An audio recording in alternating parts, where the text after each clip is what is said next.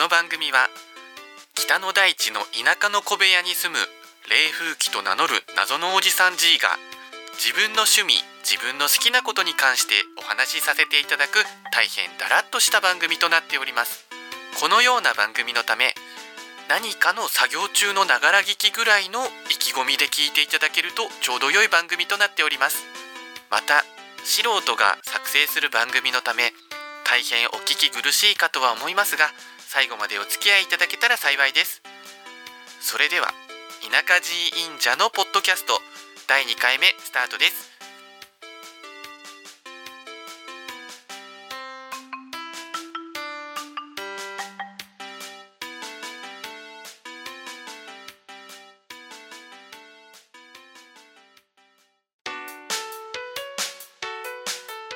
田舎寺院者のポッドキャスト第2回目の放送となりました。皆様いかがお過ごしだったでしょうか？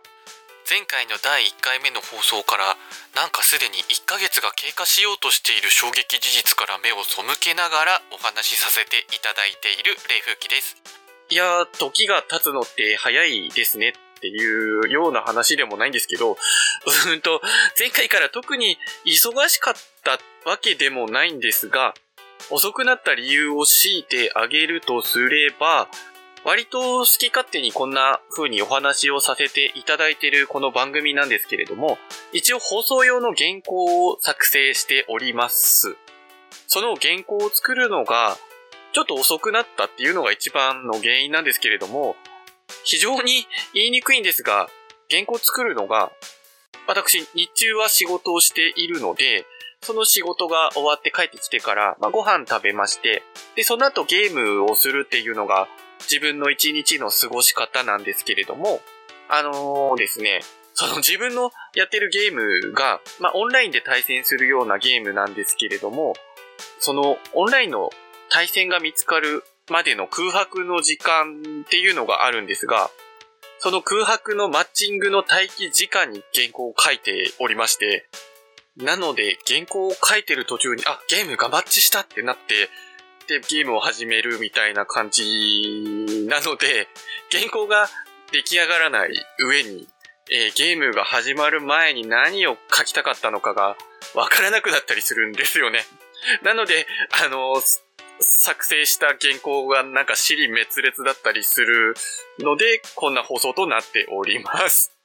いや、なんていうか、あの、そもそもゲームする前に原稿を作れば全てが解決しそうな気もしますが、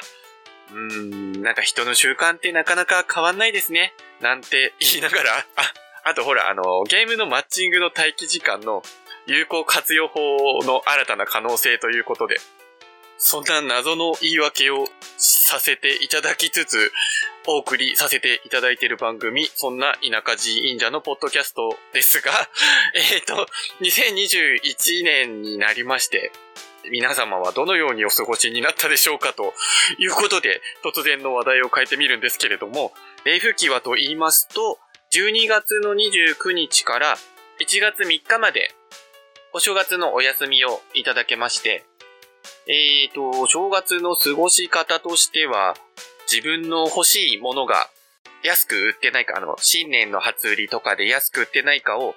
ネット上と地元の買い物できるお店を、まあ、行ったり来たり行ったり来たりして、なんか亡者みたいな時間を 過ごしていたのと、あとは、家で、プレイステーション4のゲームのオーバーウォッチというゲームをひたすらやっている時間を交互に繰り広げていたお正月だったような気がします。正月6連休だったんですけれども、うん、なんかいつものお休み休日の過ごし方が6連休ロングバージョンになったかなって感じでした。まあそんな家でゲームめちゃくちゃやっている冷風機ですけれども、あ、そうです。あの、数年前は休みとなればゲームセンター、略してゲーセンに、えー、住んでるんじゃないかぐらいゲーセンにいた時代がありまして、ゲームセンター今も行くんですけれども、えー、そうですね。今は主にビートマニアっていうあの音楽奏でるゲームをしているか、キングオブファイターズ2002って結構古いゲームなんですけれども、それをやっている感じになりますね。で、そのゲーセンに住んでるんじゃないかぐらいいた2年くらい前なんですけれども、その時にめちゃめちゃやっていたのが、ご存知の方がいらっしゃったら、えー、冷風機のテンションが超爆上がる感じなんですけれども、スクエアエニックスさん名義のロード・オブ・バーミリオンというゲームがありまして、それをずっと、まあ休みがあればずっとやっていたんですが、えー、ロード・オブ・バーミリオン現在は稼働を終了してしまったので、まあ今はちょっとできないんですけれども、自分はロード・オブ・バーミリオン2から4まで結構長いスパンでやってたんですけれども、まあトータルしたら、まあ非常にいい金額を遊ばせていただいた ゲームになっておりまして、軽自動車ぐらいならひょっとしたら買えたかもしれませんねっていうぐらいやってました。とちなみにどんなゲームだったかというと、ゲームセンター行かない方にはさっぱりかもしれませんが、まあ、今稼働しているゲームで言うと、三国志大戦とか、あの、FGO アーケードとかが近い、近いのか？近いのかもしれないですね。で、あの、結構大きめな筐体がありまして、えー、で、ゲームをプレイしたら、まあ、ランダムでカードが排出されまして、あ、排出されまして そのカードを、出てきたカードを筐体に登録すると、ゲームにそのカードのキャラクターが登録されてゲームの中で操作できるっていう感じなんですけれども、えっ、と、勝ち負けのルールとしましては、自分と相手のチームに、アルカナストーンというオブジェクトが、ま、画面の3箇所にありまして、えー、それが自分のライフ、相手のライフみたいなものになっております。で、その相手のアルカナストーン、まあ、自分のアルカナストーンもそうなんですけれども、えー、キャラがそこに行って石を割ると、割り切ると勝ちって感じのゲームですね。うーんと、何が近いんだろう。タワーディフェンスのゲームとかが近いのかな？にゃんこ大戦争？あ、うん、近いかちょっとわかんないですけれども。で、その、アルカナストーン割りに行くのに、相手もそれを守りに来たりとかして、石を割るために相手と戦闘をしたり、えー、まあ相手が攻めてきたらその石を守るために戦ったりっていうようなゲームですね。ちょっと説明が、冷風機は下手なので、気になる方がいれば YouTube などがまだ動画があればご覧いただければと思うんですけれども、あのー、スクエアエニックスさんの名義のゲームなので、えっ、ー、と、スケに好きな方がいらっしゃれば、あの、馴染み深いキャラクターが結構いまして、有名なのは、まあもちろんファイナルファンタジーシリーズですね。で、えー、召喚獣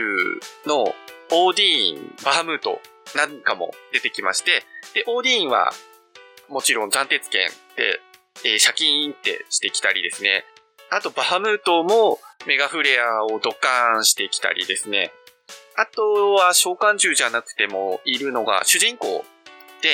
FF、ファイナルファンタジー15の主人公のノクティスなんかもいまして、まあ、ノクティスシフトブレイクして画面をちょっとシュンシュンシュンシュン早く移動したりですね。あとはファイナルファンタジー4のリディアが、えー、召喚師なんですけど、リディアは。なんでか、時魔法ヘイストを使用されてたりしておりました。えー、あとは、あ、レフキの大好きなロマンシングサガシリーズのサンジャシンとか、七英雄とか、あとは四魔貴族ですね、ロマサガ3でいくと。がゲーム内で共存してて自分で使えたりもしてました。で、キャラボイス、男のその四魔貴族とかのキャラのボイスが、えー、なんか杉田智和さん、声優のが多くやられてた印象があります。あとは、机にで行くと、ニーヤシリーズのあの、カイネ実験兵器7号とか、あとはオートマタシリーズの 2B9SA2 とかも使えました。あとは、あ、懐かしいところで行くと、ドラッグオンドラグーンシリーズのカイムとか、アリオーシュとかも使えてました。あとは、なんだろう、うんと、あ、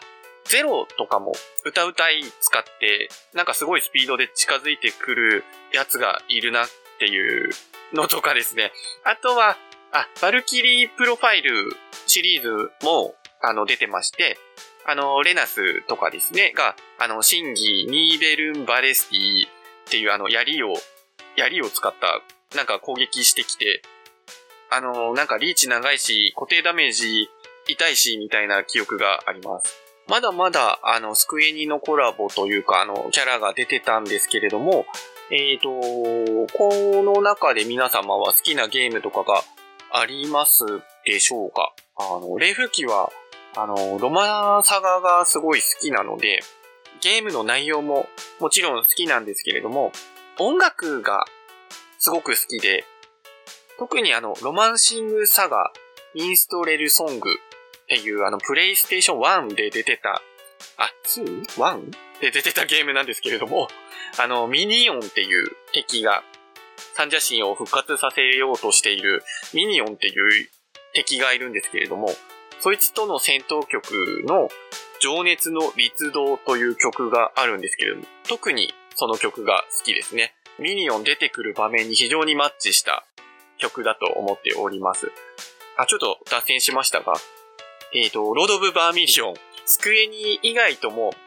なんか結構コラボをしてまして、あの、ロード・オブ・バーミリオン一応カードゲーム、デジタルカードゲーム、いや、リアルのカードも出るんですけど、っていうくくりなので、カードゲーム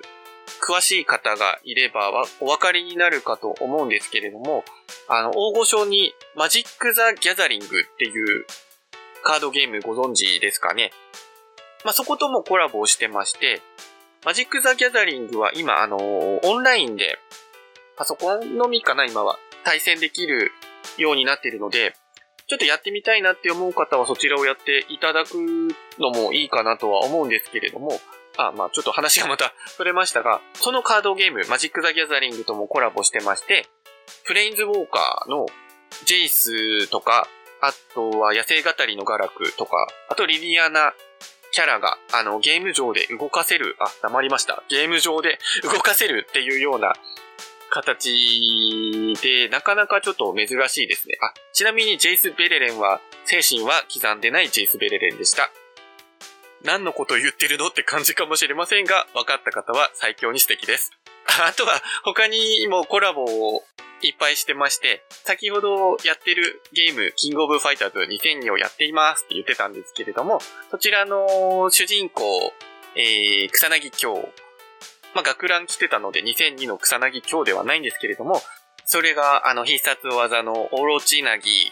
オロチナギって、いや、そんな風に必殺技は言わないですね。あの、くらえってしてたりですね。あと、八神いおり、草薙京のライバルポジションのキャラなんですけれども、放送してドゥンドゥンしてたりですね。あとはコラボ、あ、ペルソナシリーズ、あの、アトラスさんのゲームですね。の主人公、あ、あ、ペルソナ4の主人公、なるかみゆう、CV が、波川大輔さんがジオダインしてたり、あとは、エリザベスとかも出てまして、CV 沢城みゆきさんですかね、が、メギドラオンでございますってしてたり、あの、めっちゃでっかい範囲攻撃してきたりですね。あとは、グランブルーファンタジーともコラボしてまして、あの、ヴィーラとか、あと CV が今井麻美さんですかね、とかがいましたね。あとは、あ、アニメでいくと、フェイト、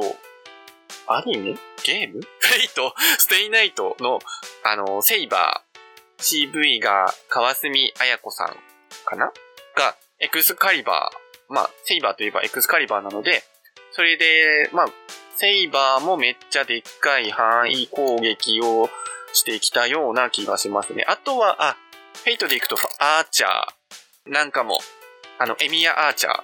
です。あの、ステイナイトのアーチャーなので、あの、CV が、諏訪部順一さんですね。なんかあの、渋いいい声で、アンリミテッドブレイドワークスしてまして、あ、まあ、ちょっとレイ風景は言えないんですけれども、対象相手のなんか攻撃力をコピーして来たりとかしてましたね。あとコラボ、あ、ローゼンメイデンなんかの、も、ともコラボしてましたね。で、なんかシンクも水銀島も、まあまあ強かったイメージがあります。もっともっといっぱいコラボはしてたんですけれども、まあこんな、ちょっとお祭り感覚的なとても楽しいゲームでした。思いついたのをダダダーと言ったので、もっと言ってほしいよっていうようなのもあったかもしれないんですけれども、そうですね。こんなにちょっと熱めに、熱めな上にちょっと時間も結構喋っているということに今気づきましたが、もうすでに終わってしまったゲームなんです。あの、すいません。長々喋りましたが、ですが、あの、ロード・オブ・バーミリオン大好きだったので、もしご存知の方がいらっしゃれば、ご一報いただければなと思います。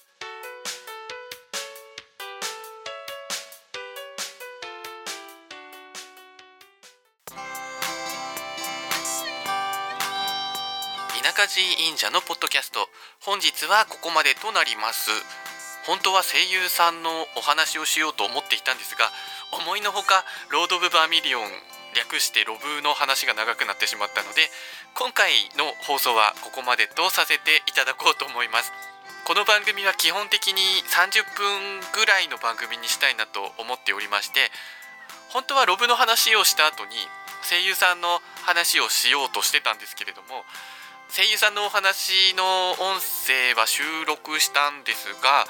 うん、と今回のロブの話と合わせるとどう頑張っても40分を超えてしまいそうだったので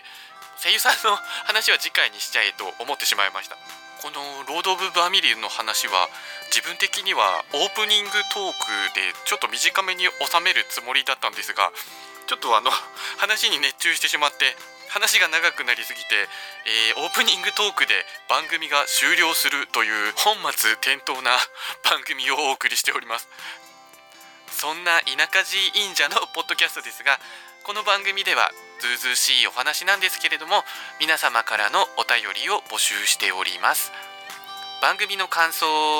などあとですね日々の皆様が感じられたことなどどのようなことでも構いませんので田舎寺忍者のポッドキャストのツイッターもしくはホームページにお便りフォームがございますのでそちらから送っていただければ幸いです。また Twitter のハッシュタグ投稿もお待ちしておりますが前回の放送をお聞きいただいている方がもしいらっしゃれば大変申し訳ないんですけれどもあの前回ハッシュタグ田舎寺忍者でお願いしますと言ったんですけれども知人から田舎寺忍者って入力めんどくないっていうお話をいただきましてまあ、確かにそうかもなと思ってしまいまして、えー、変更したいと 思っております。まあ、こんな自由に変更していいのか何とも言えないんですけれどもそれで新しいハッシュタグはハミキャス G となります。ハミキャスはカタカナ G がアルファベットの G となっております。なんでハミキャスかと言いますと忍者って英語でハーミットというので、えー、それを踏まえつつちょっと語呂が良さそうなのでハミキャス G とさせていただきました、えー、大変自由人な感じで申し訳ございませんが、えー、ハッシュタグ投稿もししていただける方がいらっしゃればハッシュタグハミキャス G でお願いいたします。そんなこんなで本日の田舎寺忍者のポッドキャストここまでとさせていただきます。最後までお聞きいただいた方はご存知と思いますが次回は声優さんのお話をします。すでにあの音声は収録済みなので第3回は今回のような1ヶ月ぐらい空いちゃうなんていうことがなく更新できるんじゃないかと信じておりながらいます。そんなこんなで田舎寺忍者のポッドキャスト本日はここまでです。皆様が日々楽しく過ごせますように。それでは失礼いたします。